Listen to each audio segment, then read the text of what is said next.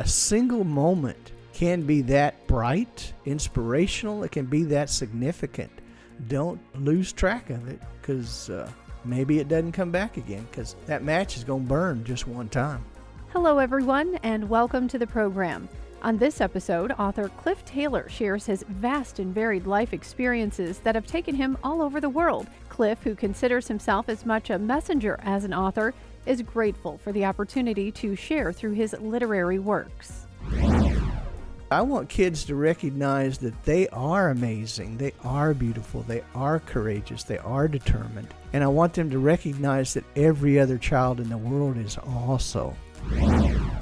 Just as heaven deserves respect and attention and whatever, whenever I'm speaking with anyone, they deserve the same respect and love and, and attention. Individually, we need to tell ourselves thank you for uh, the struggle that we're doing because I'm pretty sure that all of us, everybody, is doing the best we can with what we know.